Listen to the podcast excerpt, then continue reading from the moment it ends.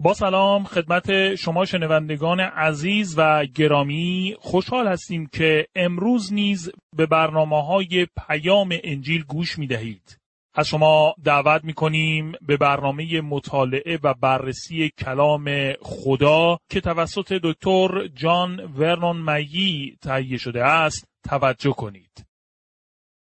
کتاب ابرانیان ادامه توضیحات اضافی درباره های یک الی هفت. دوستان عزیز در برنامه گذشته برای بررسی اینکه نویسنده کتاب ابرانیان چه کسی بوده و آیا پولس رسول نویسنده آن می باشد به نکاتی در ارتباط با شواهد و مدارک درونی کتاب زمان نوشتن و مخاطب آن و دلایل گوناگونی که در مورد نویسنده احتمالی کتاب موجود است اشاره کردیم و همچنین گفتیم که این کتاب در واقع به صورت یک مقاله یا رساله نوشته شده است. اکنون به توضیحاتی در ارتباط با هویت نویسنده رساله ابرانیان ادامه خواهیم داد. دفاعی در مورد اینکه پولس نویسنده کتاب ابرانیان است. هدف ما این نیست که به طور سرسخت و متعصبانه یک دیدگاه خاص را مطرح کنیم. بلکه شواهد و مدارک گوناگونی را بررسی کرده و دریافته ایم هیچ دلیلی وجود ندارد که پذیرش پولس به عنوان نویسنده رساله به اپرانیان را رد نمود.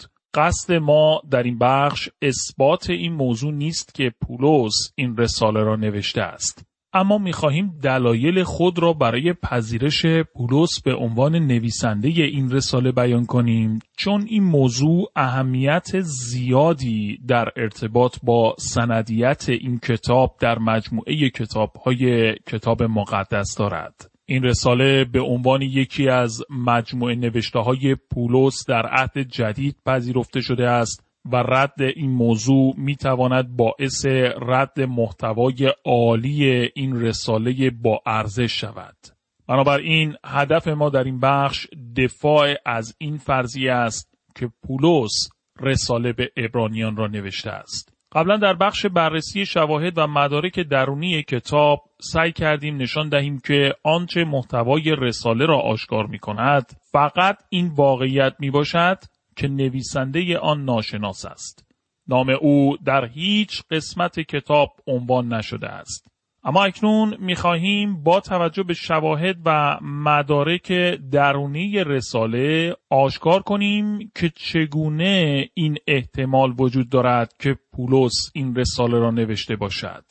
تا کنون دو نکته را مشخص کردیم. یک هیچ مدرک داخلی یا بیرونی وجود ندارد که به هر نوعی نویسنده کتاب را مشخص کند به جز اینکه پولس احتمالا نویسنده آن بوده باشد. دو هیچ تناقض و ضدیتی با این فکر یافت نمی شود که پولس این رساله را نوشته است. اکنون به سومین تلاش برای نشان دادن اینکه شواهد درونی و بیرونی رساله از نویسنده بودن پولس حمایت می کنند توجه بفرمایید. یک شواهد و مدارک درونی. یکی از مفسران به این نکته مهم اشاره کرده که افکار مطرح شده در رساله تا حد بسیاری با تعالیم و افکار پولس هماهنگی دارند. با اینکه زبان یونانی مورد استفاده در رساله بسیار فسیحتر و شیواتر از زبان یونانی معمولی می باشد.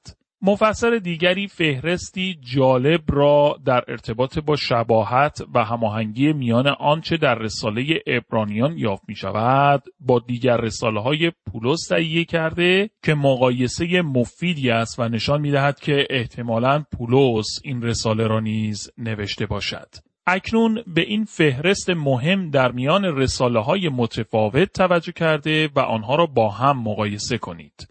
ابرانیان فصل یک آیه یک و آیه سه با دوم قرنتیان فصل چهار آیه چهار و کولوسیان فصل یک آیه پانزده الا شانزده. ابرانیان فصل یک آیه چهار و ابرانیان فصل دو آیه نو با فیلیپیان فصل دو آیه هشت الا نو ابرانیان فصل دو آیه چارده با اول قرنتیان فصل پانزده آیه پنجاب و چهار و آیه پنجاب و هفت. ابرانیان فصل هفت آیه شانزده و آیه هجده الا نونزده با رومیان فصل دو آیه بیست و نو و قلاتیان فصل سه آیه سه و آیه بیست و چهار. ابرانیان فصل هفت آیه 26 با افسوسیان فصل چهار آیه ده. ابرانیان فصل هشت آیه پنج و ابرانیان فصل ده آیه یک با کولوسیان فصل دو آیه هفته. ابرانیان فصل ده آیه دوازده الا سیزده با اول قرنتیان فصل پانزده آیه بیست و پنج. چندین مفسر نتیجه گیری و تایید کردند که رساله ابرانیان از بسیاری نظرات بایستی توسط پولس رسول نوشته شده باشد. حتی مفسرانی که پولس را به عنوان نویسنده کتاب قبول ندارند با توجه به مدارک و شواهد داخلی کتاب پذیرفتند که احتمالاً پولس نویسنده این رساله بوده است. دلایل زیادی در این کتاب یافت می شود که می توان پولس را به عنوان نویسنده آن پذیرفت. بعضی افراد گفتند آنچه در ابرانیان فصل دو آیه سه نوشته شده دلیلی است بر اینکه پولس نمی‌تواند نویسنده این کتاب باشد چون در قلاتیان فصل یک آیه 11 الی 12 می‌گوید که پیام انجیلی که او اعلام می کند را از انسان نگرفته بلکه از خدا دریافت نموده است. اما آنچه در ابرانیان نوشته شده با سخن پولس در غلاطیان تناقضی دارد. آشکار است که در ابرانیان پولس از نظر ادبی کلمه ما را به کار برده که این روش در عهد جدید بارها استفاده شده و مرسوم است. در غلاطیان چنین کاری را نکرد چون اگر خودش را در سطح بقیه مسیحیان قرار می‌داد نمی توانست بگوید که آن را از خدا در مسیر جاده دمشق دریافت کردم. این یک تجربه شخصی خودش بود و در آنجا درباره توبه و دگرگونیش صحبت کرده است. بنابراین آنچه در غلاطیان گفته شده هیچ تناقضی با این واقعیت ندارد که پولس نیز یکی از افرادی است که مژده خداوند را توسط دیگرانی که آن را تایید کرده اند شنیده است همانطوری که در ابرانیان فصل دو آیه سه می‌گوید پولس در غلاطیان از مقام رسالت خود دفاع می کند. بنابراین اهمیت دارد که نشان دهد از چه کسی این اختیار را دریافت کرده است. با توجه به اینکه ابرانیان فصل 13 آیه 7 آشکار می کند شاید همه رسولان در زمانی که رساله ابرانیان نوشته می‌شد دیگر زنده نبودند. ولی به سختی می توان از این آیه چنین نتیجه ای را گرفت. با در نظر گرفتن این واقعیت که در رساله ابرانیان چندین نقل قول از عهد عتیق داریم که از یک دست نوشته معروف قدیمی می باشد این امکان وجود دارد که پولس به طور خاص از این دست نوشته قدیمی عهد عتیق استفاده کرده باشد. این واقعیت که کتاب ابرانیان در مقایسه با دیگر کتابهای عهد جدید دارای نقل قولهای بیشتری از عهد عتیق است نشان می دهد که نویسنده تأکید زیادی بر روی نقل قولها داشته است. به جای اینکه از حفظ آنان را بیان کند به احتمال زیاد نسخه ای از عهد عتیق را در دسترس داشته و استفاده نموده است. می‌دانیم پولس اغلب از یک دسته نوشته قدیمی معروف عهد عتیق استفاده می کرد و بنابراین می توانست به سادگی آن را در نوشته رساله به ابرانیان به کار برده باشد. این موضوع نیز یکی از دلایلی است که اثبات می کند پولس این رساله را نوشته است. مفسری چنین گفته است که پایه و اساس ایمان مسیحی پولس بر مرگ و قیام و حضور زنده عیسی مسیح در کلیسا می باشد. در مقابل در رساله ابرانیان محور اصلی درباره شخصیت کاهن اعظم بودن عیسی مسیح و خدمات کهانت او است. آشکار است که این مفسر به افسوسیان، کولوسیان، اول قرنتیان و رومیان فکر می کند چون دیگر رساله های پولس به این موضوعات اشاره نکردند. استفاده از این روش که چون محتوا یا شیوه بیان رساله ها با هم متفاوت هستند پس پولس نمی توانسته نویسنده رساله به ابرانیان باشد مطمئنا یک استدلال اشتباه و غیر منطقی است. اکنون به مشکل نبودن نام نویسنده در رساله ابرانیان توجه می کنیم. چرا نویسنده خودش را معرفی نکرده است؟ نظری که معمولا مطرح می شود این است که اگر پولس نویسنده این کتاب بود نامش را نیز در آن عنوان کرده بود و با توجه به این واقعیت که نام او را در آن نمی بینیم پس آن کتاب را او ننوشته است. مفسری در پاسخ به این استدلال چنین گفته است. اگر اثبات شود که پولس نویسنده این رساله نیست چون نام او در آن یافت نمی شود پس می تواند این استدلال هم درست باشد. پس این رساله هیچ نویسنده ای ندارد. چون نام هیچ شخص دیگری نیز به عنوان نویسنده کتاب در آن یافت نمی شود اکنون اجازه دهید به دلایلی اشاره کنیم که شاید به خاطر آنها پولس از بردن نامش در این رساله خودداری کرده است. یک مفسر یهودی نژاد به نکته جالبی در این رابطه اشاره کرده است. او نشان می دهد که در میان غیر یهودیان این تعلیم مسیحیت که دیگر نیازی به تقدیم قربانی نیست در واقع مفهومی ندارد. در نتیجه برای آنها تقدیم قربانی های حیوانی و پرندگانی که در مراسم گوناگون در میان یهودیان رواج داشته اهمیتی نداشت. با ایمان مسیحی طبقه کاهنین در جامعه یهودی که از طریق این قربانی ها و مراسم زندگی می کردند و همچنین شغل پرمنفعت دامداری که وابسته به تقدیم قربانی ها بود تهدید به نابودی می شد. این موضوع باعث ایجاد ضدیت و مخالفت شدیدی با مسیحیت شده بود. از دیدگاه این مفسر یهودی نژاد چنین اوضاعی سبب شده بود که نویسنده از معرفی خود و مطرح کردن نامش در این رساله خودداری کند که به طور واضح تقدیم قربانی ها را ممنوع اعلام کرده است. همچنین پولس فردی بود که از طرف ملیت یهود مورد نفرت قرار گرفته بود. برای آنها او یک خائن محسوب می‌شد. این فریسی باهوش همانطوری که خودش نیز گفته به خوبی با شریعت موسی آشنایی داشت ولی از طرف خاندان و هموطنانش مرتد و ترد شده بود. این نویسنده ماهر در نوشتن رسالهش به آنها با استفاده از شیوه فسیح نوشتن به زبان یونانی نامش را در رساله عنوان نمی کند تا مانعی برای پخش این رساله در میان مخاطبین خود ایجاد نکند. دلیل دیگری که به نظر ما نیز کاملا مورد قبول است دلیلی می باشد که در دیدگاه اسکندریه به آن اشاره شده است. پولس سلام و درود معمولی خود از طرف پولس رسول عیسی مسیح را عنوان نکرده چون او رسولی برای یهودیان نبود بلکه رسول غیر یهودیان محسوب می‌شد.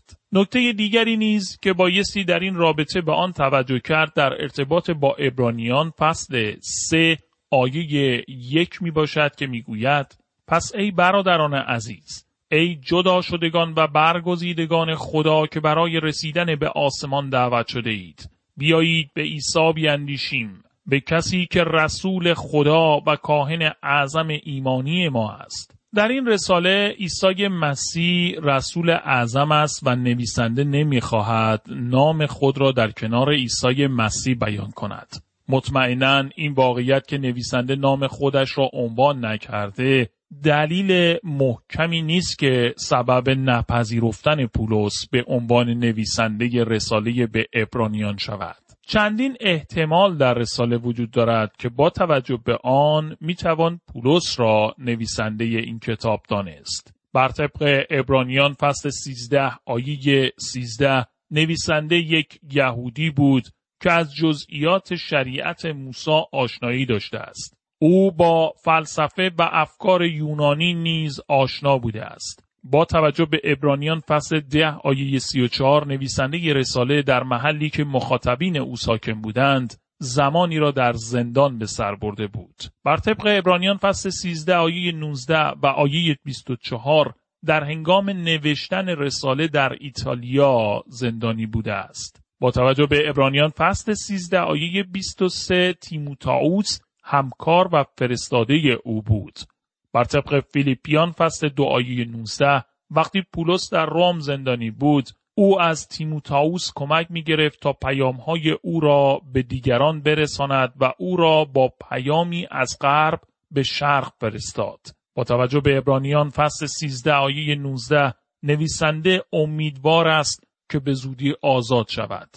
این همان فکری است که در فیلیپیان فصل یک آیه 25 و فیلیمون آیه 22 بیان شده است. در حالی که اینها فقط تعدادی از احتمالات می باشند ولی واقعا چه کسی مناسب تر از پولس وجود دارد که این موارد با او مطابقت داشته باشند واقعیت این است که بسیاری از مدارک و شواهد درونی کتاب آشکار می‌سازند که پولس همان فریسی باهوش و ایماندار وفادار به عیسی مسیح نویسنده این رساله بوده است. زمان احتمالی نوشتن کتاب ابرانیان نیز با نویسنده بودن پولس تضادی ندارد. اگر این رساله قبل از نابودی شهر اورشلیم نوشته شده باشد همانطوری که ما چنین معتقدیم به خوبی با زمان زندانی بودن پولس در روم هماهنگ است آخرین دیدار پولس از شهر اورشلیم کمک می کند تا این رساله توضیح داده شود کتاب اعمال رسولان به ما می‌گوید با وجود هشدار روح القدس پولس به شهر اورشلیم رفت. دستگیری او در نتیجه رفتن به معبد برای تقدیس خودش به همراه چهار نفر که نزد داشتن بوده است. انجام این کار از او خواسته شد تا نشان دهد درست کار است و شریعت موسی را رعایت می کند. آیا او کار اشتباهی انجام داد؟ این سوالی نیست که ما بتوانیم پاسخ دهیم. نکته مهم این است با اینکه او می‌دانست نسبت به اعمال شریعت مرده است ولی این کار را به خاطر غیرت و محبت نسبت به هموطنانش انجام داد. ایمانداران مسیحی یهودی نژاد در شهر اورشلیم هنوز شریعت و تشریفات معبد را رعایت می کردند. هنگامی که پولس در شهر روم بود این رساله را نوشت تا به این یهودیان چیزهای بهتری از عهد و پیمان جدید را نشان داده و به آنان هشدار دهد که به یهودیت باز نگردند. این نکته بسیار خوب را در ابرانیان فصل 13 آیه 13 توضیح می دهد که می گوید پس بیایید ما نیز از شهر خارج شده دیوار هوا و هوس این دنیا را پشت سر بگذاریم و به سوی او برویم و مانند او ننگ و آر را بر دوش کشیم. در متن آیه به زبان اصلی کلمه شهر می تواند به جامعه یهودیت اشاره کند. روح خدا می توانست این رساله را به کار برد تا در زمانی نزدیک به نابودی معبد و اورشلیم باعث تسلی و آرامش مسیحیان یهودی نژاد شود. این نکات را مطرح کردیم تا نشان دهیم زمان نوشتن و مخاطبین این رساله با این احتمال که پولس رساله را نوشته باشد می تواند هماهنگی داشته باشد. دو مدارک و شواهد بیرونی اکنون به شواهدی اشاره می کنیم که نویسنده بودن پولس را تایید می کنند. چندین نفر از بزرگان کلیسای اولیه را تا کنون معرفی کردیم که پولس را به عنوان نویسنده رساله به ابرانیان پذیرفتند. یکی از آنها چنین نوشته است. افکار و نظرات موجود در رساله به شیوه پولس هستند ولی سبک نوشتاری با سبک او تفاوت دارد.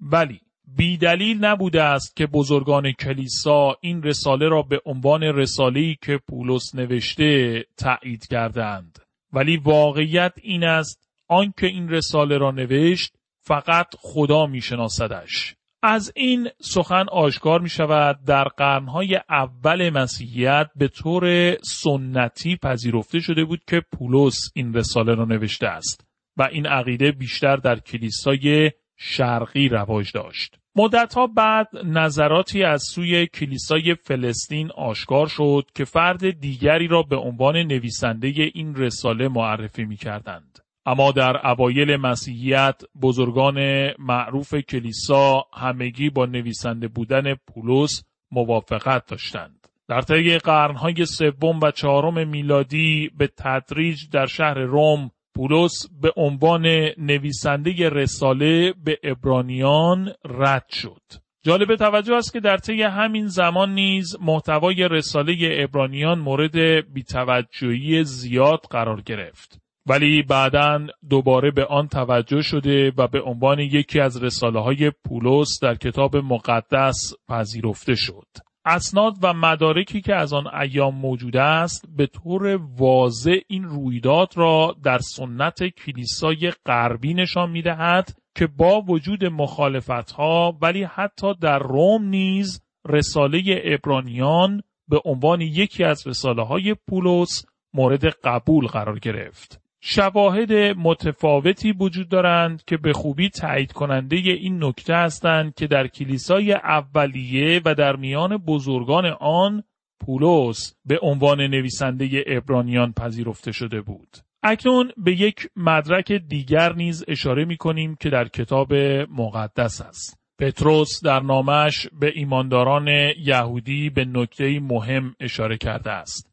در نامه دوم پتروس فصل 3 آیه 15 این واقعیت را عنوان می کند که پولس برای آنها رساله ای نوشت و در دوم پتروس فصل 3 آیه 16 به طور خاص این رساله را از بقیه نوشته های پولس جدا می سازد.